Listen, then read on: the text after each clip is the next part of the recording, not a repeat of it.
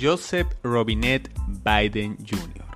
más conocido como Joe Biden, es el presidente actual de los Estados Unidos de América. El ex vicepresidente durante la administración Obama vive hoy uno de los periodos más turbulentos en la historia moderna de la nación norteamericana. Nacido en Scranton, Pensilvania, el 20 de noviembre de 1942, Biden creció en el seno de una familia modesta. Estudió ciencias políticas en la Universidad de Delaware y Derecho en la Universidad de Syracuse en el estado de Nueva York. Su relevancia en la política de Estados Unidos comenzó cuando ganó las elecciones para ocupar el cargo de senador por el estado de Delaware, siendo reelegido para dicho puesto en cinco ocasiones de 1978 hasta 2002, convirtiéndose así en una de las voces de mayor peso en el Senado estadounidense por parte del Partido Demócrata.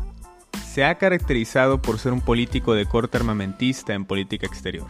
apoyando las intervenciones militares en Irak, Afganistán, Libia o Yugoslavia en diferentes periodos, contrastando con su política interior, ya que es partidario de reformar la regulación de uso y adquisición de armas en Estados Unidos. Sin embargo, uno de sus mayores golpes en su imagen pública fue precisamente el mantener vigente el acuerdo del expresidente Donald Trump con el grupo talibán en Afganistán,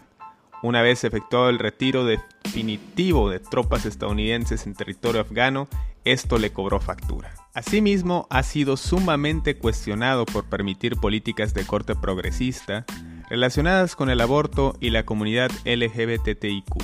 siendo que profesa la religión católica por su madre de origen irlandés. Por ello que muchos grupos religiosos y conservadores en Estados Unidos mantengan distancia de su figura como presidente. Desde que asumió la presidencia en la sede del Capitolio en enero de 2021, fue víctima de grupos de presión quienes perpetraron el asalto al Capitolio, marcando la pauta sobre los radicalismos en Estados Unidos. En política exterior se ha visto opacado por los líderes del bloque euroasiático, es decir, Xi Jinping y Vladimir Putin quienes no simpatizan en su visión de mundo. No obstante, ha ganado adeptos al interior de la Unión Europea, especialmente después de la guerra en Ucrania, fortaleciendo así la Alianza Atlántica Militar conocida como OTAN, organismo que se había debilitado durante la administración Trump. El patio frontal, al que alguna vez llamó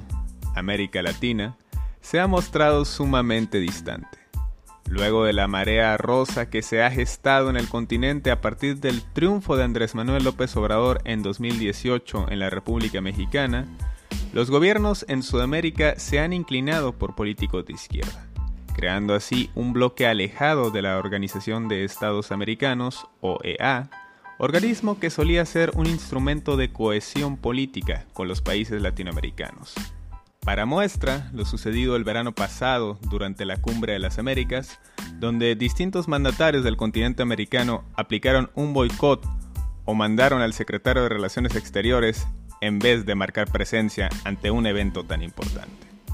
Las divisiones sociales de grupos subversivos, así como las divisiones en el Congreso y gobiernos estatales, incentivan los ánimos de desintegración al interior de los Estados Unidos tales como el anhelo de reconfigurar los estados confederados, de renacer aquel intento de nación que nunca existió, pero se intentó crear durante la Guerra de Secesión en 1861. El legado de Lincoln está en riesgo. La crisis de drogas por el fentanilo, problemas fronterizos y de inmigración, la disparada inflación, una deuda creciente a un ritmo acelerado no visto en décadas, así como la influencia internacional que ha adquirido China en la última década, atenta contra la hegemonía y la estabilidad de los Estados Unidos, misma que se había mantenido por más de medio siglo. ¿Podrá Biden completar su periodo en un ambiente político estable? ¿Regresará Donald Trump a la presidencia? Para conocer más a este personaje y a los líderes que toman las decisiones que marcan el rumbo del planeta,